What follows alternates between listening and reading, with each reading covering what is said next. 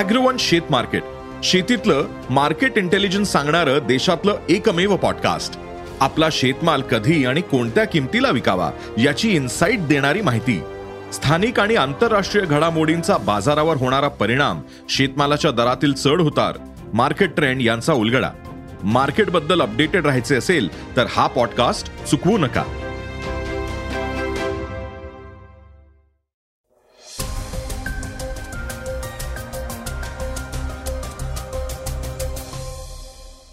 नमस्कार. मी गौरी कुबेर. आता आपण ऐकणार आहोत आजचं सकाळचं पॉडकास्ट गगनाला भिडलेल्या महागाईमुळे सामान्यांचं आर्थिक गणित पुरतं कोलमडलंय. मात्र या वाढलेल्या महागाईपासून सरकार लवकरच दिलासा देणार. आहे यासंबंधीची एक महत्त्वाची बातमी आपण आजच्या पॉडकास्टमधून ऐकणार आहोत. युक्रेन रशिया युद्धामुळे अनेक देशांच्या अर्थव्यवस्थेवर परिणाम झालाय. तो काय आहे? हे आपण आज ऐकणार आहोत.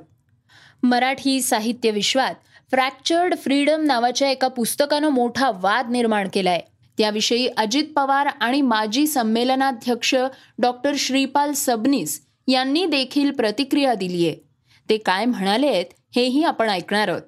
चला तर मग सुरुवात करूयात आजच्या पॉडकास्टला सुरुवातीला ऐकूयात न्यूझीलंड सरकारची एक महत्वाची बातमी. तंबाखूयुक्त सिगरेटला टप्प्याटप्प्यात हद्दपार करण्यासाठी न्यूझीलंड सरकारनं एक अभिनव पाऊल उचलत किशोर वयातील मुलामुलींना सिगरेट खरेदी करण्यास आयुष्यभरासाठी बंदी जाहीर केली आहे. तंबाखू विरोधात न्यूझीलंडनं गेल्या काही वर्षांपासून कठोर धोरण स्वीकारलंय. न्यूझीलंडमधल्या नव्या कायद्यानुसार एक जानेवारी दोन हजार नऊ नंतर जन्मलेल्या कुणालाही सिगरेट खरेदी करण्यास मनाई करण्यात आली आहे म्हणजेच सिगरेट खरेदी करण्याचं किमान वय हे वाढतच जाणार आहे. आजपासून पन्नास वर्षानंतर एखाद्याला सिगरेट खरेदी करायची असल्यास तो त्रेसष्ट वर्षांचा असल्याचं सिद्ध करणारा पुरावा त्याला दाखवावा लागणार आहे. मात्र तोपर्यंत लोकांची सिगरेट ओढण्याची सवय संपूर्णपणे गेलेली असेल असा विश्वास सरकारनं आणि आरोग्य तज्ज्ञांनी व्यक्त केलाय. न्यूझीलंड सरकारनं दोन हजार पंचवीसपर्यंत देशाला सिगरेट मुक्त करण्याचं उद्दिष्ट समोर ठेवलंय. या विधेयकाला काही पक्षांनी विरोध केला होता. सिगारेट विक्री बंद केल्यानं अनेक छोट्या व्यावसायिकांना तोटा होणार असल्याचा मुद्दा त्यांनी मांडला होता. या कायद्यामुळे कोणताही फायदा होणार नाही असं या पक्षाचं म्हणणं होतं. मात्र संसदेत झालेल्या मतदानात हे विधेयक शहात्तर विरुद्ध त्रेचाळीस मतांनी मंजूर झालं. सिगरेट टाळून आरोग्य सुधारणार असून त्यामुळे संभाव्य आजारपणावर खर्च होणारे अब्जावधी डॉलर्स भविष्यात वाचणार आहेत.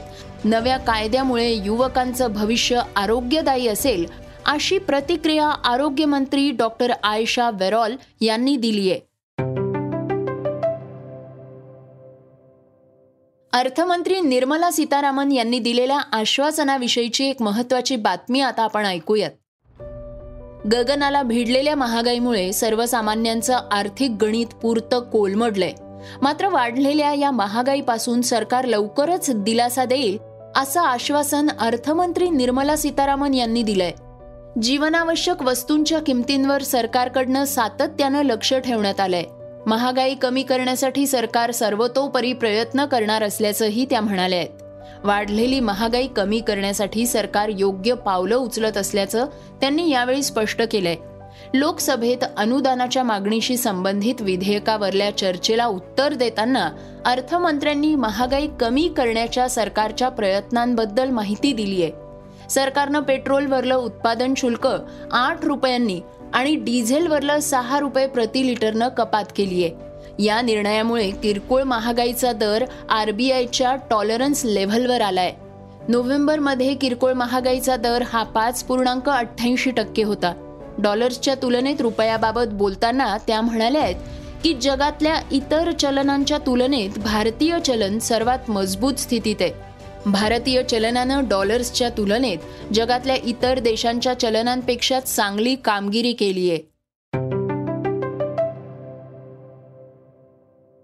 श्रोत्यांनो तेलाविषयीची एक महत्वाची बातमी आता आपण जाणून घेऊयात. युक्रेन रशिया युद्धामुळे अनेक देशांच्या अर्थव्यवस्थेवर परिणाम झालाय. या युद्धामुळे अनेक देशांच्या व्यापारी संबंधांवर परिणाम होतोय. जसं की भारताच्या कच्च्या तेलाचे सर्वात मोठे पुरवठादार असलेले इराक आणि सौदी अरेबियासारख्या पश्चिम आशियाई देशांची जागा आता रशियानं घेतलीय. नोव्हेंबरमध्ये रशिया हा भारताचा सर्वात मोठा कच्च्या तेलाचा पुरवठादार देश होता. हा सलग दुसरा महिना आहे ज्यात रशियानं आपल्याला कच्च्या तेलाचा सगळ्यात मोठा पुरवठा केलाय.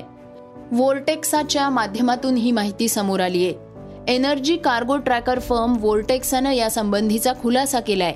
एनर्जी कार्गो ट्रॅकिंग कंपनी वोल्टेक्साच्या मते रशियानं भारताला आतापर्यंत सगळ्यात मोठा क्रूड ऑइलचा पुरवठा केला असून रशियानं भारताचे पारंपरिक पुरवठादार असलेल्या इराक आणि सौदी अरेबियाला मागे टाकलंय. यावर्षी एकतीस मार्च रोजी संपलेल्या चालू आर्थिक वर्षात भारताच्या एकूण तेल आयातीत रशियाचा वाटा हा फक्त शून्य पूर्णांक दोन टक्के होता.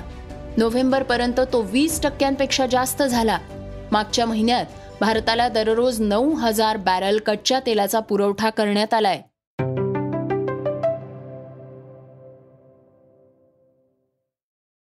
श्रोत्यांनो आता आपण ऐकूयात आजच्या वेगवान घडामोडी.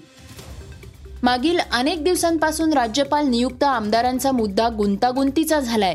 गेल्या दोन वर्षांपासून राज्यपाल नियुक्त आमदारांची नियुक्ती रखडली आहे त्यावर सुनावणी झाली असून सर्वोच्च न्यायालयानं राज्यपाल नियुक्त आमदारांच्या नियुक्तीसाठी सात फेब्रुवारीपर्यंत स्थगिती दिली आहे त्याचबरोबर राज्यपाल पद हे घटनात्मक पद आहे. राज्यपालांनी घटनात्मक पेच निर्माण होईल अशी कृती करणं योग्य नाही असंही सुप्रीम कोर्टानं म्हटलंय. फ्रॅक्चर्ड फ्रीडम या पुस्तकाला देण्यात आलेला राज्य पुरस्कार रद्द केल्यानंतर राज्यात वाद विवाद सुरू झालाय. यानंतर भाषा सल्लागार समितीचे अध्यक्ष लक्ष्मीकांत देशमुख यांनी आपल्या पदाचा राजीनामा दिलाय. फ्रॅक्चर्ड फ्रीडम हे पुस्तक मी वाचलंय. आणि त्यात आक्षेपार्ह काहीही नाही असं लेखक म्हणून माझं मत आहे असंही त्यांनी म्हटलंय. तसंच हा पुरस्कार मूळ पुस्तकाला नाही तर उत्तम अनुवादाला आहे. त्यामुळं पुरस्कार रद्द करण्याची कृती केवळ अनुचितच नाही तर अभिव्यक्ती स्वातंत्र्याच्या मौलिक संविधानिक मूल्यांशी प्रतारणा करणारी आहे. तिचा मी तीव्र निषेध करतो आहे असं देशमुख यांनी आपल्या पत्रात म्हटलंय. गेल्या काही काळापासून हास्य कलाकार ओंकार भोजने वेगवेगळ्या कारणांमुळे चर्चेत आलाय. महाराष्ट्राची हास्य जत्रा या कार्यक्रमातून फार कमी काळात ओंकार भोजनेनं प्रेक्षकांच्या मनावर अधिराज्य गाजवलं होतं. हास्य जत्रा सोडून फू बाई फू या कार्यक्रमात गेल्यानंतर त्याच्यावर सडकून टीकाही झाली होती. मात्र फू बाई फू हा कार्यक्रम अल्पावधीतच बंद पडला. आता ओंकार भोजने एका चित्रपटातून प्रेक्षकांच्या भेटीला येतोय. सरला एक कोटी असं या चित्रपटाचं नाव आहे. या चित्रपटात तो एका वेगळ्या भूमिकेत दिसणार आहे. आता ओंकारचा हा नवा अंदाज प्रेक्षकांच्या पसंतीस कितपत उतरतोय हे पाहणं उत्सुकतेचं असणार आहे. सचिन तेंडुलकरचा मुलगा अर्जुन तेंडुलकरनं आपल्या पहिल्याच रणजी सामन्यात शतक ठोकलंय.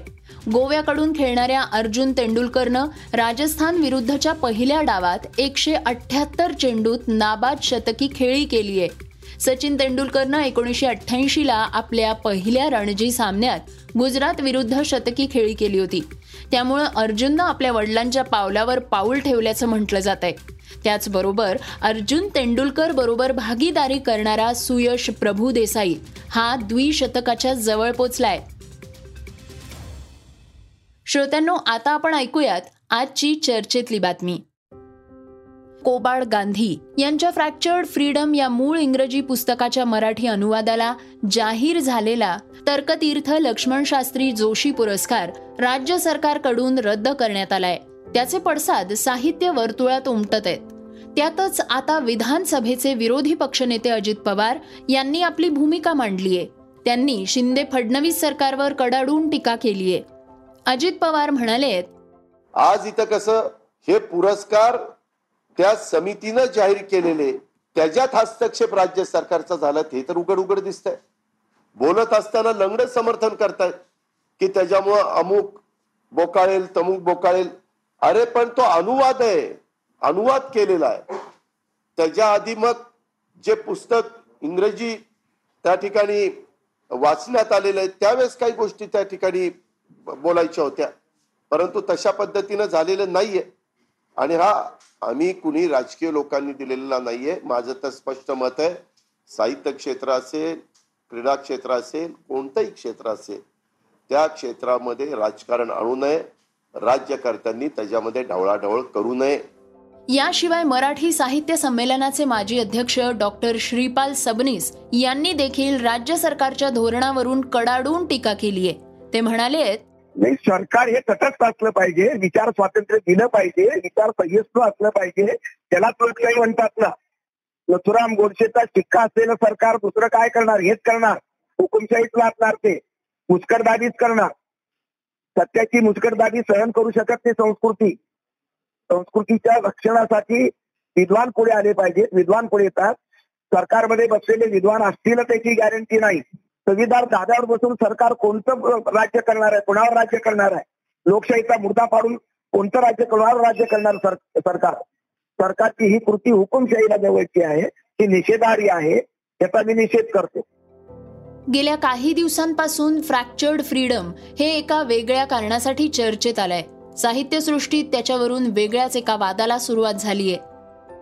श्रोत्यांनो हे होतं सकाळचं पॉडकास्ट आजचं सकाळचं पॉडकास्ट तुम्हाला कसं वाटलं हे आम्हाला सांगायला विसरू नका. तुमच्या प्रतिक्रिया तुमच्या सूचना आमच्यापर्यंत जरूर पोचवा. आणि सगळ्यात महत्त्वाचं म्हणजे सकाळचं हे पॉडकास्ट तुमच्या मित्रांना आणि कुटुंबियांना नक्की शेअर करा. तर आता आपण उद्या पुन्हा भेटूयात. धन्यवाद. Script and research Yugandhar Tajne Neelam Pawar. वाचा बघा आणि आता ऐका आणखी बातम्या. ई सकाळ डॉट कॉम वर. तुम्ही हा पॉडकास्ट ई सकाळच्या वेबसाईट आणि ऍप वर सुद्धा ऐकू शकता. विसरू नका या पॉडकास्टला आपल्या आवडीच्या पॉडकास्ट ऍप वर सबस्क्राईब किंवा फॉलो करायला.